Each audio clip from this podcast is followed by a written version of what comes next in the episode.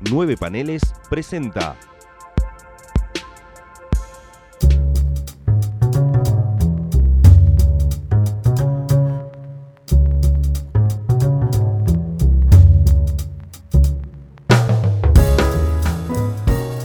Bueno, buenas tardes. Este, este es por fin otro capítulo de Última Página, el podcast de nueve paneles dedicado a hablar sobre tiras diarias de eh, la historia, que es un lugar que casi nadie ocupa al investigar y para analizar. En este lado yo soy Roberto Barreiro, del otro lado tengo a mi colega Pablo Sapia. Pablo, ¿cómo andas? Buenas tardes para todos, buenas noches, buenos días, según me escuchen.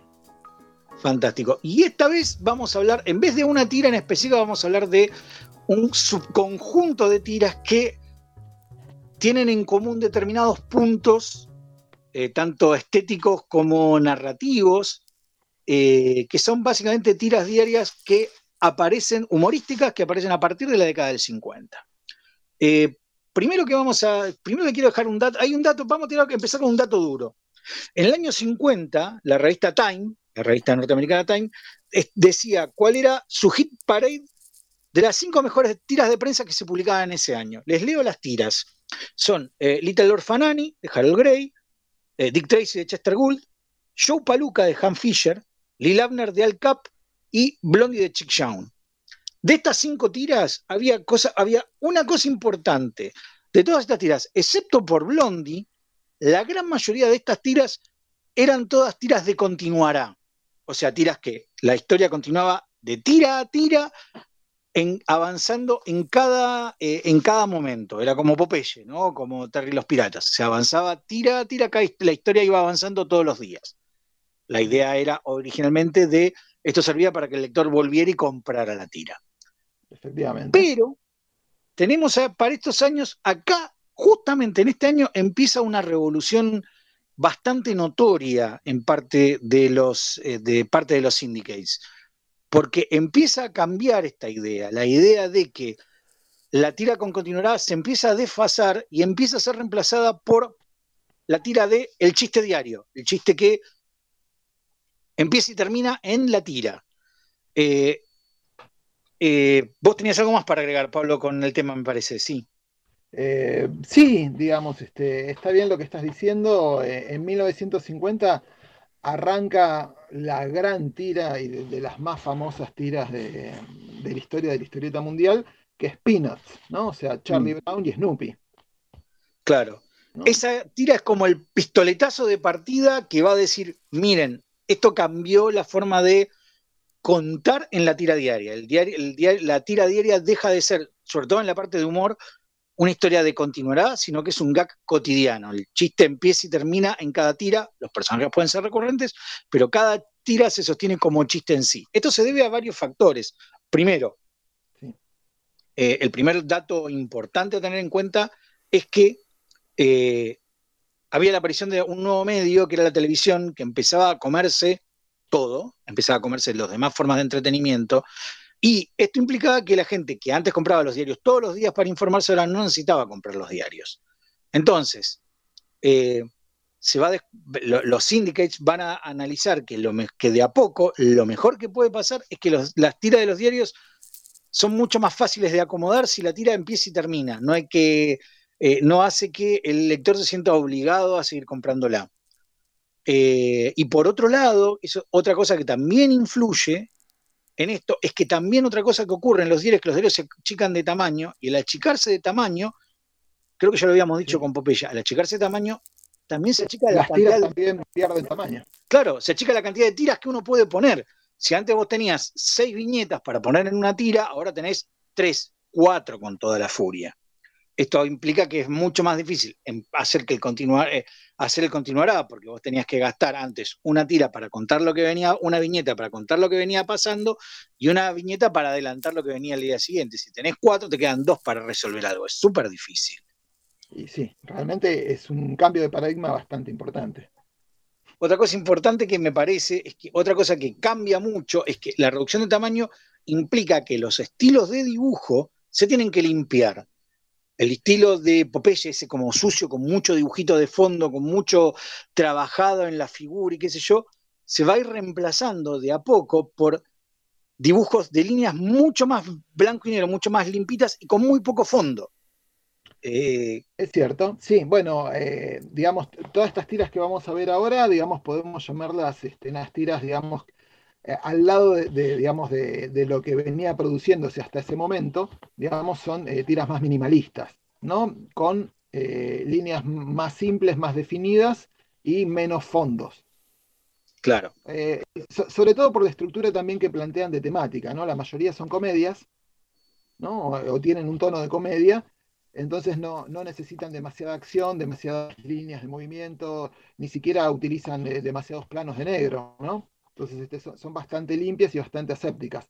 Eh, sobre todo porque el registro del humor también tiene eh, desde lo visual menos impacto en el negro, que es más dramático, es decir, la mancha negra de tinta. ¿no? O sea, Dick Tracy, si uno lo analiza, nombrabas en este top 10 que ponían este, ahí en la Time, es una historieta que tiene muchísimo negro, ¿no? O sea, eh, la mancha del negro, el plano negro, la, oscuridad, eh, juega un papel importante en tiras como Dick Tracy. En cambio, todas estas tiras nuevas que aparecen, digamos, son muy limpias, muy claras, muy diáfanas en ese sentido.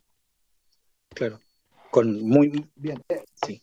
Bueno, entonces. Este, empezar hablando un, poquito de, de Peanuts como para ponernos en, eh, bueno, el creador era Charles Schultz, ¿no? este, que había nacido en 1922 y falleció en el año 2000. Él dibujó Peanuts desde el año 1950 hasta que fallece en el año 2000.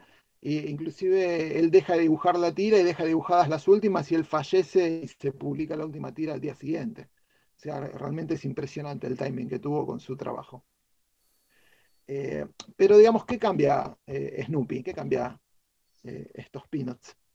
Eh, básicamente la, manera de enfocar, porque el humor que se hacía hasta ese momento era diferente al que va a venir después. Y es el que reflejan todas las tiras de las que vamos a hablar. ¿Por qué? Y porque, digamos, o sea, si uno analiza eh, a Peanuts, ¿no? Dice, bueno, es una tira con niños, ¿no? Hay un perro, eh, y viven, digamos, situaciones cómicas o graciosas, ¿no? Hasta ahí era una estructura que en verdad ya existía. ¿no? De, de, los sobrinos del capitán, no me sale el nombre ahora, de Katzenhammer Kids. Los Katzenhammer Kids. Claro, eso existían desde el 1900 este, y, eran niños, ¿no? O sea, la estructura de tiras con niños de Yellow Kid, ¿no? Inclusive mismo. Claro. Pero lo, que cambia, digamos, es el paradigma sobre los personajes. Claro. Los personajes, eh, digamos, si bien son niños, no viven en un mundo de adultos, viven en un mundo solo de niños que se manejan como adultos. ¿no? O sea, eh, en, los Katzenhammer Kids, los chicos hacían una travesura que se supone que era un acto, un acto infantil, hacer travesuras, y los adultos los castigaban. ¿no? De hecho, había imágenes de violencia física bastante eh, explícitas, ¿no? los, padres castigando a, los chicos, ¿no? Eh, pero digamos, el mundo de Charlie Brown es completamente diferente. Los adultos no aparecen, ¿no? Y los que tienen los problemas son los niños. Eh, de hecho, digamos, hay un, digamos, una imagen explícita que podemos dar, digamos, ya casi desde la primera tira de, Charlie Brown que marca el corte. Si, alguien leyó la primera tira de Charlie Brown, hay dos personajes que están sentados en el, cordón de la vereda este, y viene caminando Charlie Brown de lejos y uno de los que están sentados dice, ahí viene el viejo Charlie Brown, ¿no? El viejo y bueno Charlie Brown, qué bien, el viejo Charlie Brown, cómo lo odio, ¿no? sí, tiene una cosa, yo justo me, me, traje para, leer ahora las recopilaciones de, de las tiras de Charlie Brown que está sacando ahora Planeta, basado creo que en los Fantagraphics, se las recomiendo porque es la mejor recopilación de Charlie Brown de Peanuts ever. Em, y es súper interesante ver cómo en realidad eh, Peanuts es una historia existencialista. Son tipos hablando de la vida, son pendejos hablando de la vida, no, no están hablando de, no, es un gag familiar, no es una cosa, son cuestiones casi de, nivel filosófico en algún momento.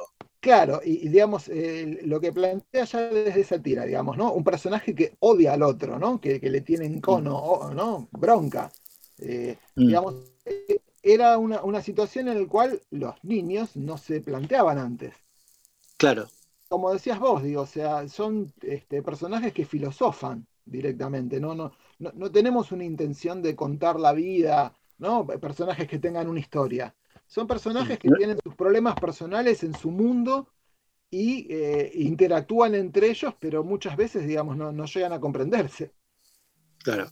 Sí, encima, y, estilísticamente Charlie Brown, lo que, eh, Charlie Brown, Peanuts, por cierto, eh, Schultz odiaba el nombre Peanuts, se lo obligaron a poner, pero lo odiaba, le parecía que no significaba, no significaba nada.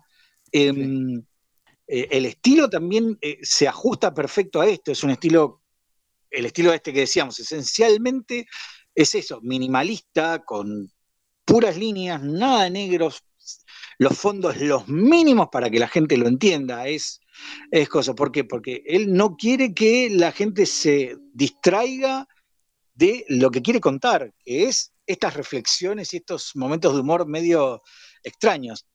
Tienen un vuelo súper es súper limpio, casi no, casi no hay cambio, casi no hay primeros planos, es todo casi plano entero de los personajes, eh, no se mueve nunca de ahí, es como se mueve siempre en la misma, una tira que parece súper simple de desarrollar, es muy esquemática, pero muy bien armada. Sí, y al mismo tiempo, obviamente, los personajes dijimos que tenían un plano filosófico existencialista, eh, con lo cual también estás buscando un tipo de lectura diferente.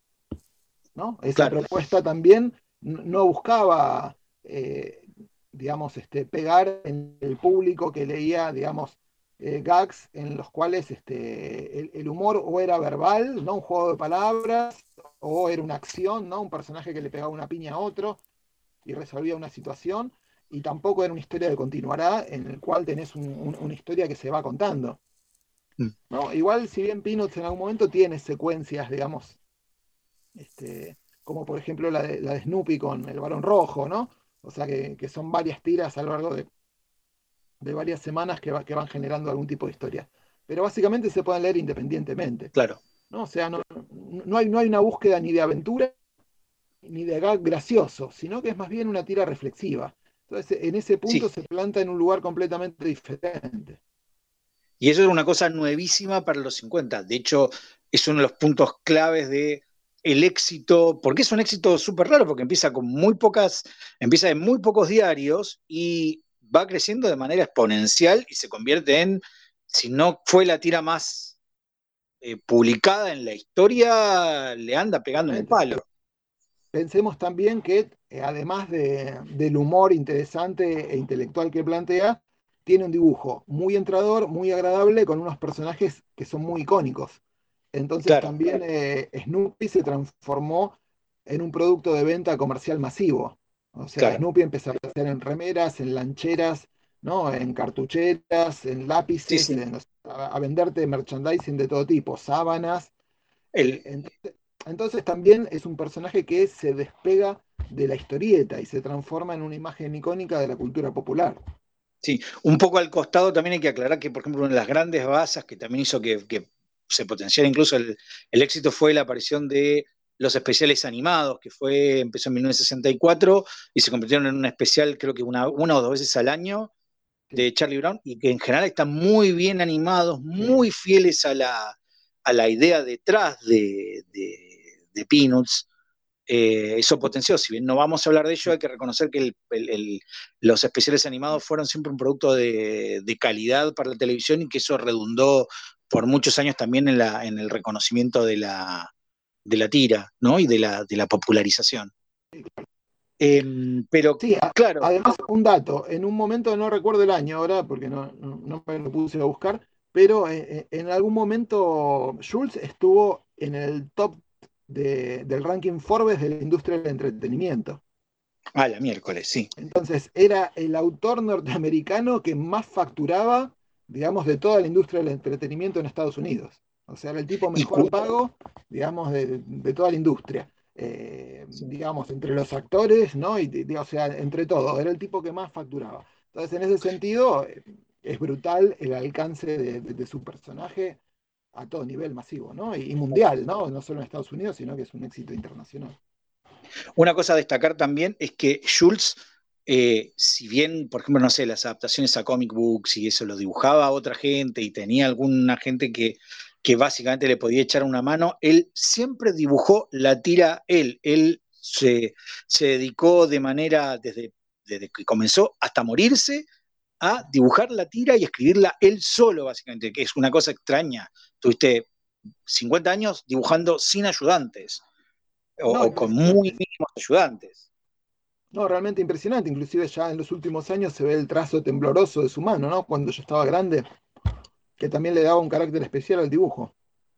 Claro, pero el tipo es una cosa rarísima en un, sobre todo en alguien con, con este éxito, que después, en 50 años el tipo no deja de dibujar nunca la tira, digo, no sé, pongamos como contraejemplo Garfield, Garfield, eh, Jim Davis, después del segundo año creo que ya no lo volvió a dibujar en su vida, o por hablar en un, momento más local, Nick, hace años que yo creo que Nick no dibuja una línea de, su tira, digamos.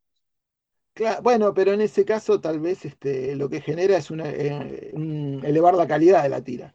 Pero claro, eso ya es otro tema. Eh, pero bueno, como ven, eh, resumiendo, Peanuts es no solo un, referente, va a ser un referente para toda esta nueva generación, para toda esta nueva generación de dibujantes humorísticos que van a estar ahí eh, impactando sobre la, sobre la, creación de tiras nuevas, por, no solo por el éxito, sino también por, la, por el avance. Otro tipo que también es importante a destacar, que también va a ser súper importante en, la, adaptación de esto, es un tipo que se llama Mort Walker. Efectivamente. el creador de eh, Beetle Bailey, eh, o Beto el Recluta, como lo conocimos aquí en Latinoamérica. Claro. Eh, Walker era un tipo que venía. E, es, Walker venía básicamente del palo de la publicidad, de la publicidad y del de tanto de la publicidad como de los dibujos de los dibujos de gags, de tiras de, chistes para las revistas, que eso era una cosa que también tienen mucho en común muchos de estos dibujantes, vienen mucho o de la publicidad o de, ¿cómo se llama?, de la tira del chiste unitario para las revistas. El tipo había, había dibujado tiras, así chistes, con un personaje llamado Spider, que era un estudiante de, de universidad vago y que nunca hacía un carajo, y cuando, cuando logra conseguir que lo conviertan en, en, tira diaria, eh, lo que sí el Syndicate le dice, mira, cambié el nombre, Spider no, que se llame Beetle. Y entonces ahí sale Beetle Bailey. Al principio la tira es una tira universitaria que no, le va demasiado bien, hasta que en, a los dos, empieza en 1950 y como a los dos años decide que lo van a reclutar porque está la guerra de Corea y decide el tipo, voy a hacer que Beetle Bailey vaya a estar recluta como esté recluta. Y ahí es donde cambia todo el juego. Claro, sobre todo, digamos, porque se transforma en una tira del ejército, ¿no? Claro. Y eso también tiene, me parece que cierto impacto en, la psiquis norteamericana. O sea, acordémonos que estamos hablando siempre de tiras de diario norteamericanas en este caso, las que vamos a hablar hoy.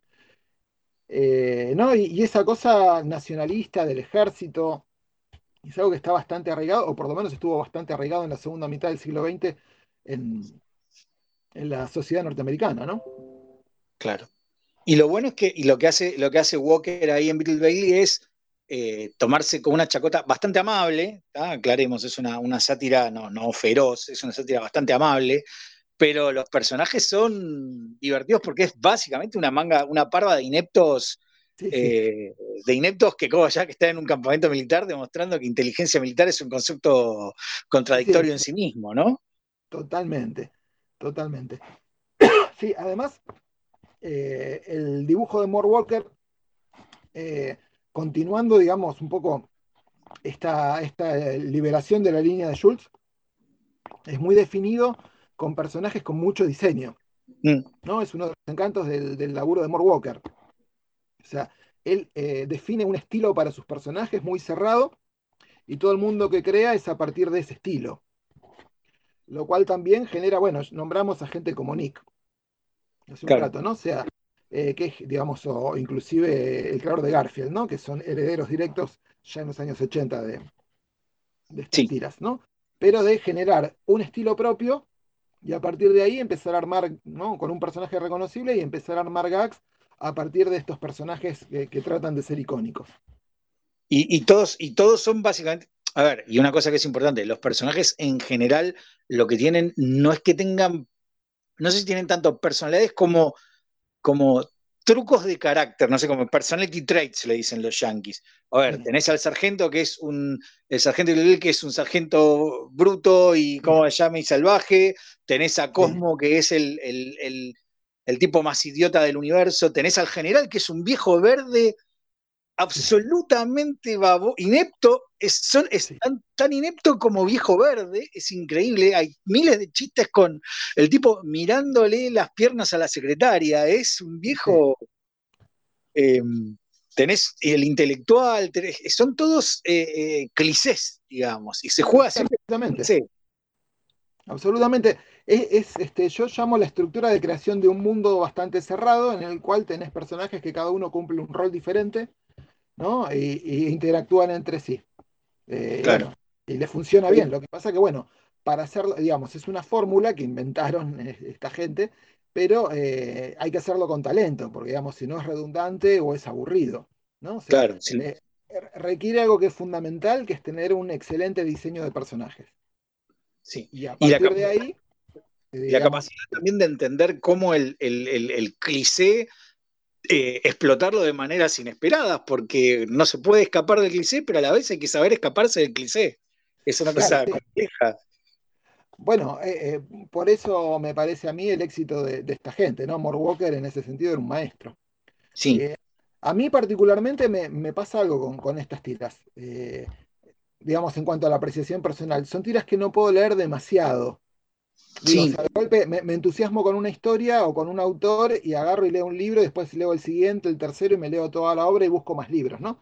Pero en general cuando agarro mis libros este, de recopilación de estas tiras, este, leo, no sé, un tercio del libro y lo dejo y por ahí pasa un año y no, no volví a leerlo, ¿no? Porque, digamos, o sea, eh, en un punto tiene una estructura repetitiva, o sea, te funciona bien en eh, la estructura del diario del lector ocasional que lee la tira, eh, como el mundo es bastante cerrado, si, si leíste 10 tiras es como que ya conoces todo el mundo completo. Entonces cualquier tira que agarres vas a entender perfectamente sin necesidad de haber leído las este, 250.000 historias de Marvel anteriores a la que se está publicando ahora, digamos, ¿no? Como pasa hoy ¿No? O sea que querés una historia y si no leíste 340 eh, números anteriores, 230 teens y otra serie complementaria, no entendés nada. Sí, acá se entiende a la, a sabes todo. Estamos de acuerdo. A mí y, es, y, es, verdad, a mí me pasa, me pasa tanto con Pinus como con, con, con Beto, que como allá que eso, te resulta cansador en un momento, hay que parar un poco, porque si uno los lee muy seguido es una bomba. Me pasó ahora, por ejemplo, leyendo Peanuts, está muy bien, es muy, muy divertido las primeras 15 veces. Después, ah, sí, Barro, tomemos aire y le ves la maestría. No es que sea, no es que no te des cuenta que sea cosa, pero es como, bueno, sí, ya está, ya entendí de qué va esto, ¿no? Hay que tomárselo con, con dosis chicas, viene bien. Sí, mm. bien, bueno, si adelantamos un poco, nos vamos, este, estábamos en el año 50 con Peanuts y, Beto el Recluta.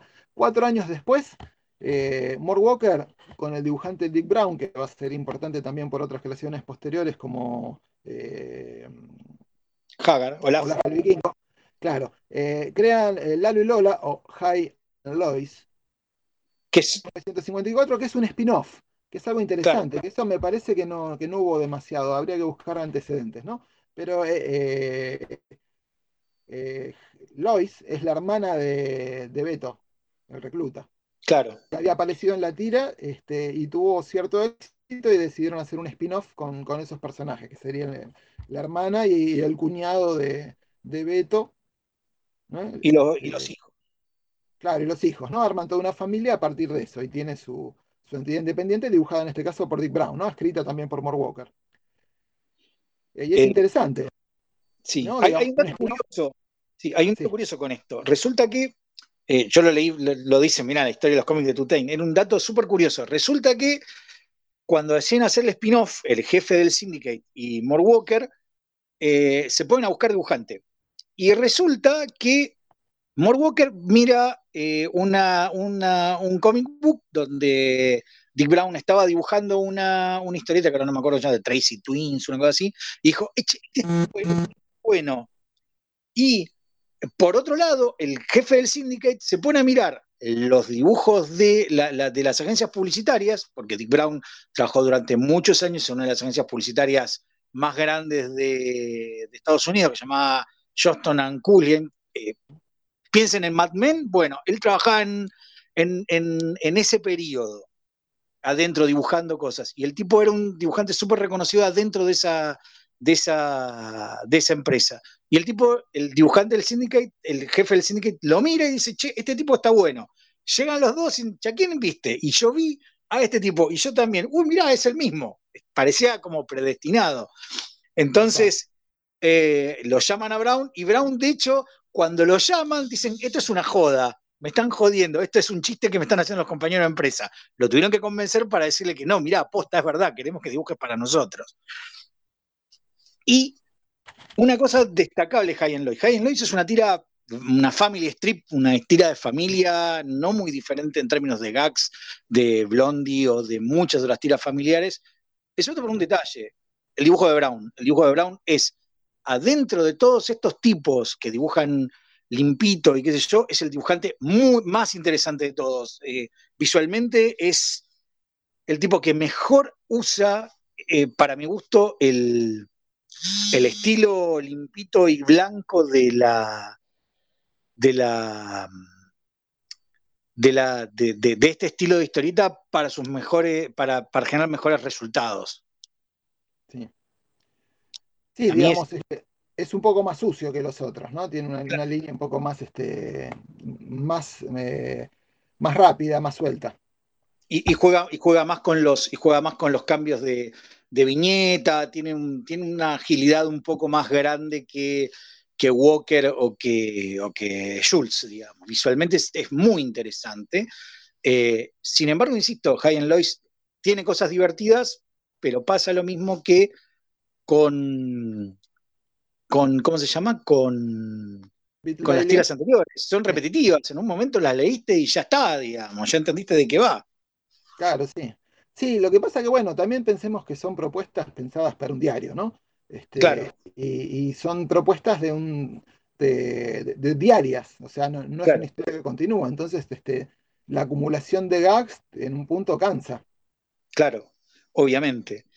Eh, eso es una cosa todo cuando uno lee. menos que a menos que estés haciendo una aventura tipo Indiana Jones y frenética y que no pare todo el tiempo, ¿no? Con todas situaciones una tras de la otra, pero no, no era el caso. Acá tenemos historias cerraditas que empiezan y terminan en el día, dentro de un mm. universo bastante cerrado.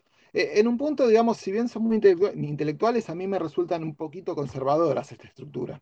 Sí, son muy amables, son muy de la década del 50, son muy de familia nuclear, igual la nunca, nunca hay unos odios gigantescos, la familia se quiere, eh, no, hay una cosa de, mm, de, son pequeñas cosas cotidianas y gags sobre eso, no hay una cosa salvaje ni de cabral. No, no, hay mala leche, digamos, ¿no? Son todas historias este, muy amables para el lector. Eh, en ese sentido, sí, acompañan el American Way of Life, pero desde un punto de vista más intelectual. Claro. Que es lo que podemos, eh, series de televisión, ¿no? Que eran todavía más edulcoradas. Eh, una cosa importante eh, a tener en cuenta, una cosa que también es interesante de Mort Walker, es que Mort Walker es un fan bastante acérrimo de la, de la historieta. De hecho, el tipo va a construir un museo de la comic strip que va a durar durante varios años. Y voy a tener, es, un dato secundario. Hay una tira que dura muy poco que él hace, eh, Walker, que la dibuja un ayudante que se llama Jerry Dumas, que, que dura por se llama Sam Strip, la tira de Sam, que es una tira que es la primera tira metalingüista de Metacomic, porque es una tira donde son personajes que saben que están en un universo de personajes y de hecho aparecen personajes secundarios continuamente de otras tiras. Eh, va a durar muy poco porque era muy, muy exquisita, muy para nerd que uno, nosotros la podemos disfrutar, pero la mayoría de la gente no, le encontraba la gracia, digamos. Hacer chistes sobre, sobre, sobre el, metalenguaje no funcionaba para una tira diaria. pero eso. Eh, pero Walker lo, va a intentar, digamos, y va a seguir siempre especializado con esa cosa. Interesante, no, no tenía el dato de ese que sí, es una tira muy rara, dura dos años, de hecho después la va a reconvertir en otra cosa completamente diferente, pero es una tira eh, de, metachiste, eh, tipo, no sé, hay una cosa, por ejemplo, no sé, si hay una venta de zapatos para personajes, miren, está lleno esto porque hay una venta de zapatos para personajes con pie grande y aparecen todos los personajes de los 20 que tenían esos pies enormes, por ejemplo, y los ponen ahí, ¿entendés? Hay, es un chiste contigo, es todo de metachiste, duró muy poquito tiempo, pero tiene una gracia muy nerd y es muy de Morwalker. Morwalker era es muy, muy, muy eh, interesado en ese, fue muy, muy interesado en, el desarrollo de la, del reconocimiento de la, de la tira diaria como, como. Era un apasionado, va. Uno de los También es interesante, me parece a mí, marcar que esta generación de dibujantes a partir de los años 50 eh, era toda una gente que tenía, que tenía un amor diferente al que tenían los dibujantes de los años 20, 30, 40, que, tenían, digamos, una cosa más de empleados, ¿no? Y de estar fabricando un producto para vender, ¿no? Y, esta gente me parece que tiene como cierto amor a, la profesión y a reconocerse como dibujantes de tiras de diario.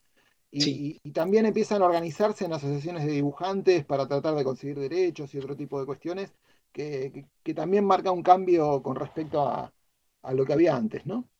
Claro. Eh, vayamos más adelante entonces. Bien, bueno, este, podemos seguir eh, unos años más. 1958 aparece una tira que se llama BC o Before Christ eh, por Johnny Hart, que era un dibujante que nació en 1931 y falleció en 2007.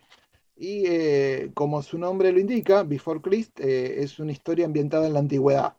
¿No? De hecho, los protagonistas viven en una especie de mundo prehistórico, ¿no? con vestidos con pieles, llevando garrotes y y manejándose con herramientas de piedra. Eh, claro. Aunque es un, eh, futuro, futuro muy anacrónico, ¿no? Absolutamente. bueno, una, una, fórmula, me parece que es una fórmula que en un punto después se la robó Hanna Barbera para hacer los picapiedras. Claro. ¿No? De, Lo que, pasa es, que es llevar problemas y situaciones de la sociedad actual anacrónicamente a un pasado lejano. ¿no? O sea, los protagonistas de esta serie BC en verdad tenían los mismos problemas que podíamos tener nosotros como sociedad contemporánea, ¿no? Ir a la oficina, pelearse con el jefe, los problemas con la esposa, eh, problemas de transporte que obviamente en vez de ser con autos eran con una rueda de piedra, ¿no? Este, claro. con, un palito que eran como unas especies de monociclos que manejaban. Eh, pero bueno, es también este, una una mirada también de humor intelectual, un poco más filoso por ahí que, que Walker o que, o que Schultz. ¿no? Acá ya empieza a, verse el cambio generacional, ¿no? porque ya pasaron casi 10 años de, la aparición de Peanuts y, ya empiezan a verse otras temáticas no tan limpias, no tan claras este, en estas nuevas tiras mucho más, de humor mucho más abstracto, si se quiere, una cosa un poquito más intelectual, hablando de codicias y qué sé yo, de una cosa un poquito más elevada y un poquito más cínica. Eh, Hart es un tipo, es más ácido que por lejos, aunque eso se va a notar mejor en la tira siguiente de Hart. Sí, claro, el mago de Id el Wizard of It, que es una gloria, esa se las recomendá, creo que los dos se las podemos recomendar ciegamente a cualquiera, es un ejemplo de humor negro eh, galopante todo el rato. Dibujada por Bram Parker, ¿no? Mm. no la dibujó Hart, eh, BC sí la dibujaba Hart. Eh, sí. Y, lo interesante, bueno, obviamente de, Wizard of Id, el nombre original, está, hace referencia a The Wizard of, of, Oz, ¿no? El mago de Oz. El mago de Oz. Claro, pero hace un juego de palabras, porque ese id, el mago de id, ese id sería el, ello, ¿no? Claro. Este, o sea que tiene una cosa un poco freudiana, ¿no? Sería, el mago de ello, ese reino un poco decadente, ¿no? O sea, es como una especie de, aventura en un reino medieval, ¿no? O sea, podemos imaginarlo como, como una especie de Johann y Pirduit, ¿no? Un mundo de los pitufos, ¿no? Es un mundo medieval este, y al mismo tiempo también anacrónico, ¿no? Porque los problemas que tienen pueden ser, digamos, los contemporáneos, ¿no? Llevar la propuesta, o sea, así como, como en, en, BC llevaba la sociedad contemporánea a, una situación prehistórica, acá la lleva a una situación medieval. Eh, pero lo, interesante es que el reino se llama Id, ¿no? Y, el rey, que es un pusilánime, bajito y muy mala leche, este, un enano mala leche todo el rato, un hijo de. Pues es un enano maldito, es muy divertido. Claro, pero una de las cosas interesantes de la tira es que, además de ser un tirano ese rey, ¿no? Como el reino se llamaba Id, eh, a muchas veces a los súbditos los llamaba idiot. Idiotas. Sí, no, y, es muy divertido porque hay todos los personajes, si bien son clichés, son clichés muy jodidos. Tenés un, por ejemplo, no sé, tenés a, el rey de entrada es un hijo de puta torturador, eh, mezquino, cobarde, eh, mezquino, garca. Eh, tenés al, duque que es un que tenés el caballero y es un caballero garca y cobarde. total. El, bufón borracho. Total, también, sí. Inclusive aparece el verdugo, pues tiene bastante protagonismo. Mm. El verdugo es como una especie de, comentarista idiota de la, realidad, o el prisionero. Hay un prisionero que siempre pasa, y las relaciones del prisionero con el guardia son tronchantes. Sí, sí, realmente es fantástica. Eh, esta historia merecería unas revisiones más, este, con más suerte de las que tuvieron, ¿no? Que yo recuerdo, por lo menos en español, en los años 70, eh, algunas ediciones españolas en libritos apaisados, pero no, no, hay mucho más que eso, ¿no? Desde hace bastantes años que no se edita. Y, se sigue leyendo bien y, al tener también un humor más mala leche es más contemporáneo de nosotros, ¿no? O sea, porque sí. vemos todas esas tiras Peanuts, eh, Beto, Lalo y Lola, digamos, son tiras, digamos, con un humor que lo vemos en un punto de generaciones anteriores, que lo vemos eh, muy inteligente, muy agradable, pero eh, en un punto ya empieza a ser lejano. Claro, es muy amable. Wizard of It, no, Wizard of It es es muy mala leche, eh, tiene una cosa de, maldad, o sea, digo, uno nunca siente en Beatle Bailey que la gente pueden ser tontos, pero son buenos. Acá son mala gente, digamos. Sí, sí, sí. Sí, no, hay, no hay uno que vos digas, no, este es el tipo que sabe. No, todos los personajes en Wizard of Feed son vagos, malos, eh, idiotas, eh, no, no, no, son características positivas nunca. Bien, bueno, pensemos que estamos hablando ya del año 1964, cuando aparece.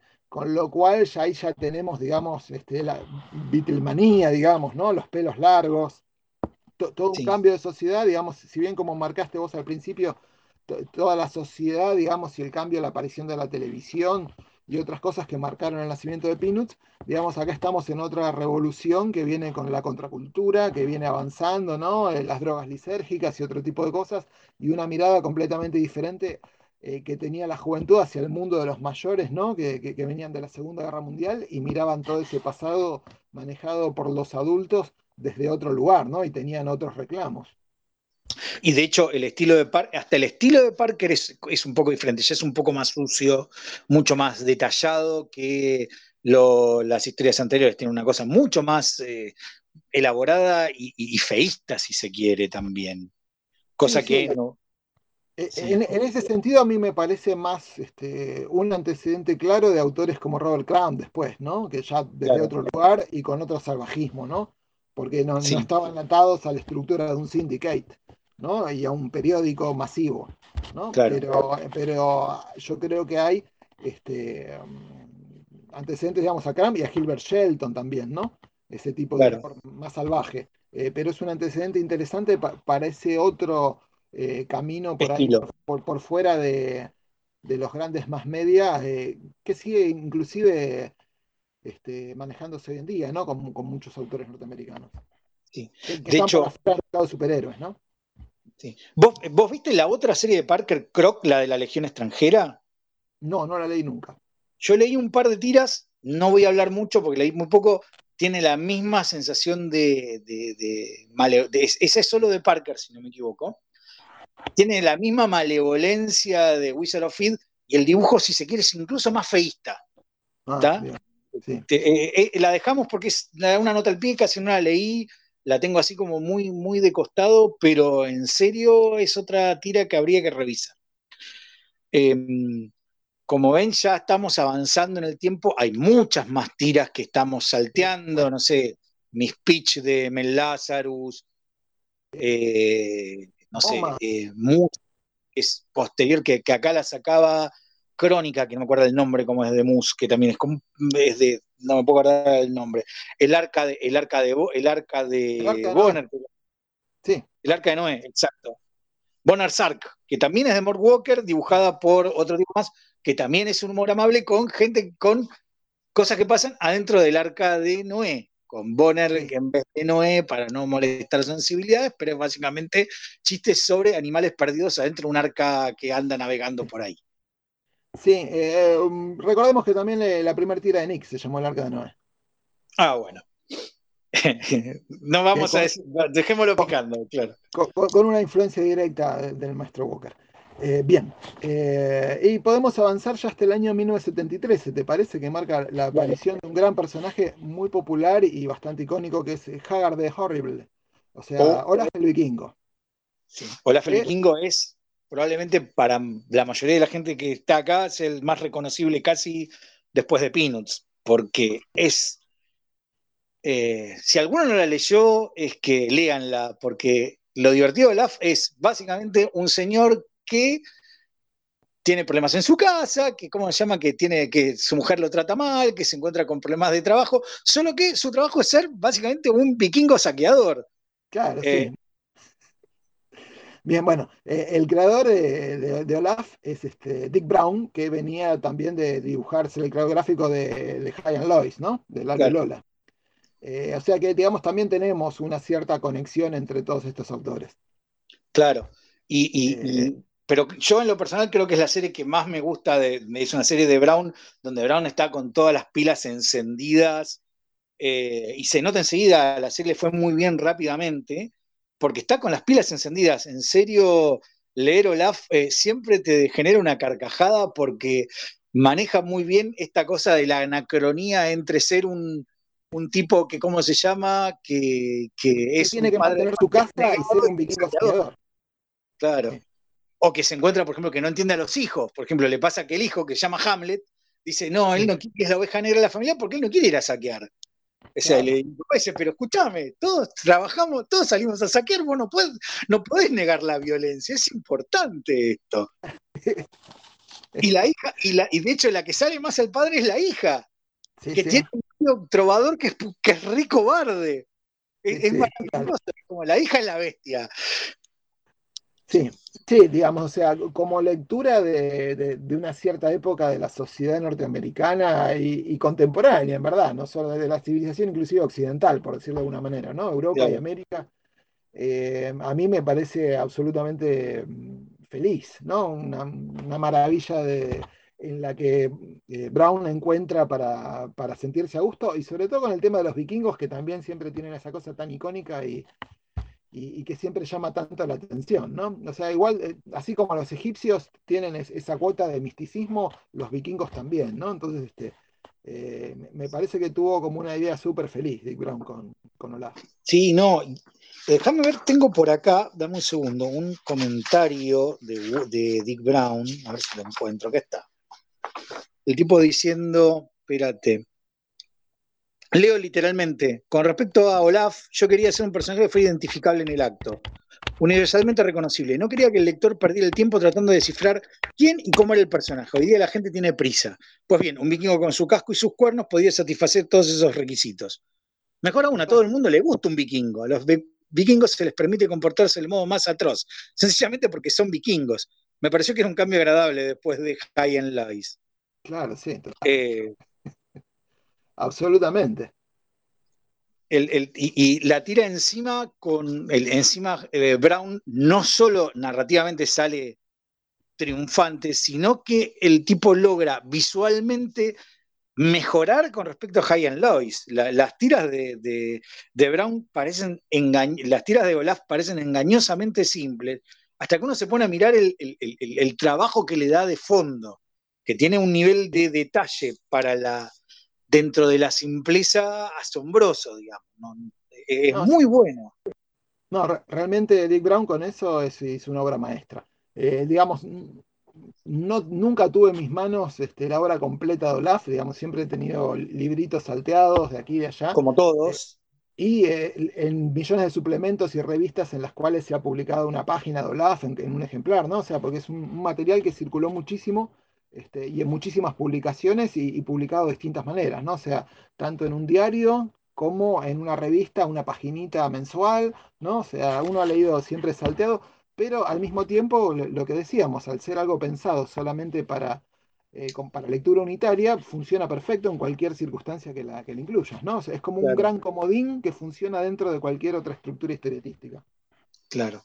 Uno de los grandes problemas, sí, uno de los grandes problemas que uno se encuentra siempre con este tipo de cosas es lo que decís vos, de poder leerlo, porque lo que decís, en los diarios aparecía esporádico, pero nadie guarda los diarios, las recopilaciones fuera de lo de Peanuts brillan por su ausencia. Claro.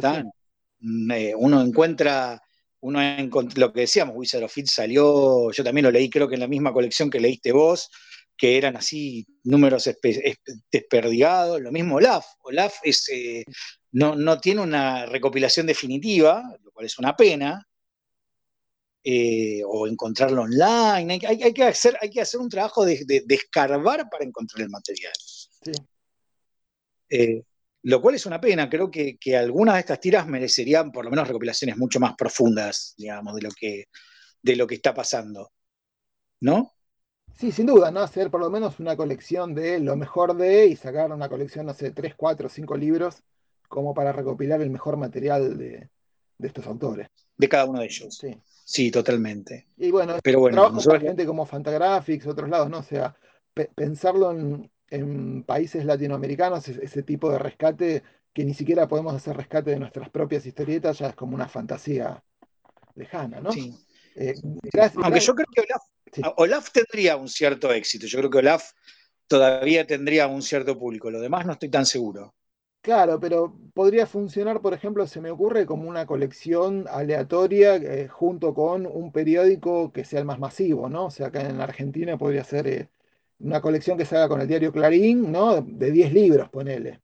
Sí, igual yo voy a decir algo. Está claro que es Peanuts, que no es lo mismo que el resto por el término de difusión, pero la colección de Peanuts que saca Planeta de Agostini eh, se vende muy, lo digo como librero, se vende muy bien. Se vende, tiene un público que le está comprando de manera frecuente y la edición es muy cuidada es la edición de Fantagraphics, si no me equivoco. es realmente muy linda. Yo tengo los primeros cinco libros que son los primeros 10 años de la tira, del 50 al 60, y realmente es fantástico. Y, se vende muy bien, ¿eh? Se vende, te digo, como, como libro, se vende, no es un clavo, no es un clavo para nada, pero claro, es Peanuts. no, es, no es Olaf. Ese, ese, Snoopy que está, digamos, si vos mirás la luna, vas a ver la cara de Snoopy en la luna, ¿no? Sí, sí, es medio inevitable. Pero bueno, nosotros, obviamente hay muchas más tiras para hablar, nosotros queríamos solamente tocar alguna cantidad limitada de, algunas de las tiras porque las más destacadas para nosotros. cualquiera de estas tiras se las les recomendamos que le pegue una recomendación y nada, eh, hay todo, hay un mundo de este tipo de tiras que fue muy grande, que tuvo mucho éxito.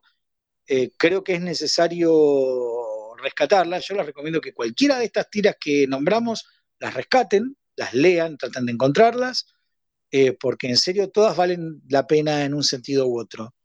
Eh, obviamente hay más, pero queríamos dar un mínimo panorama de esto. Estas tiras, de hecho, se han mantenido en el tiempo bastante, incluso después de la muerte de los creadores, fuera de Pinus, que cuando terminó Schultz se dejó de publicar, el resto la siguieron, de hecho, los hijos, los amigos, se siguieron durante mucho tiempo. Absolutamente, sí. Este, como para terminar un poco, podríamos decir también que este tipo de tiras este, sigue existiendo, ¿no? Digamos, si bien los diarios publican menos tiras ahora que hace 50 años atrás o, 70 años, eh, no sé, este tipo de humor y este tipo de tiras podemos reconocerlas en Calvin and Hobbes o Moods. Claro que se mantienen, que, se han logrado mantener. De hecho, las tiras que en general sobreviven son este tipo de tira, tira unitaria de gag, de cotidiano que, que, todavía se sigue publicando. Lo que se sigue publicando es esto. Lo, que sería la tira de continuará y de aventuras ha pasado o, ha desaparecido o ha pasado a estructuras como revistas o directamente publicaciones directa libro, ¿no? Novelas gráficas. Claro pero esto sigue saliendo todavía en diarios o en los sitios todavía. Lo, que, lo poco que existe, existe más con este tipo de, formato, el formato del día a día. Em, bueno, ¿Algo más para agregar? Yo creo que ya hemos dicho todo. sí, estamos más o menos redondo lo que queríamos contar esta vez. Así que, bueno, eh, muchas gracias por habernos escuchado. Eh, siempre esténse atentos a Nueve Paneles, el podcast de Última Página, que va a estar en, en Anchor FM, en iVox, en algunos otros lugares más. Visiten el sitio de Nueve Paneles para encontrar no solo nuestros podcasts, sino los de otros, grandes otros grandes podcasts relativos al mundo de la historieta. Eh, les agradecemos. Nos vemos la próxima vez. Hasta la próxima. Bueno, gracias por todo, gracias Pablo. Eh, gracias Roberto a vos y a Gonzalo también, que está ahí del otro lado manejando las consolas. Dale, un gusto. Nos vemos. Hasta luego. Hasta la próxima.